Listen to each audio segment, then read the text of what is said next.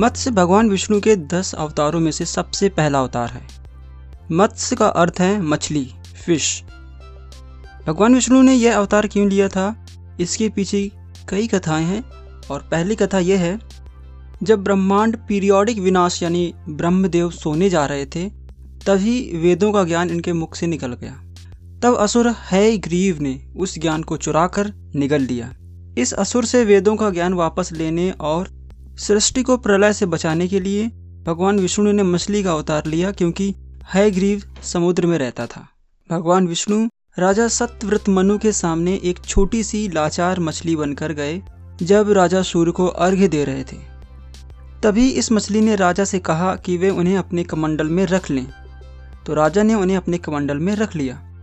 लेकिन महल पहुँचने पर राजा ने देखा कि मछली का आकार कमंडल के बराबर हो गया है।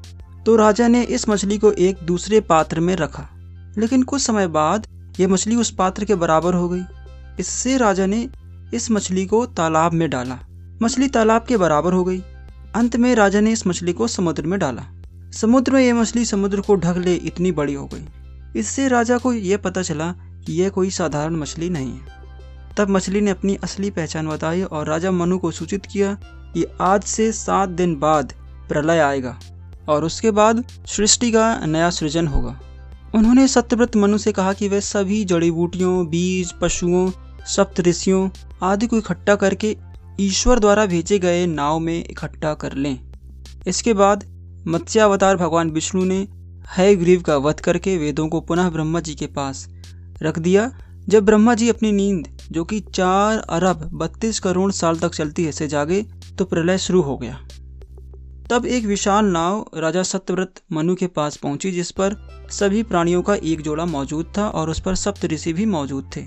इसके बाद भगवान मत्स्य ने नाग वासुकी को, जो भगवान शिव के गले में रहते हैं, को डोरी बनाकर अपने मुख पर उठे सींग से बाँध लिया और इस नौका को सुमेरु पर्वत की ओर ले गए।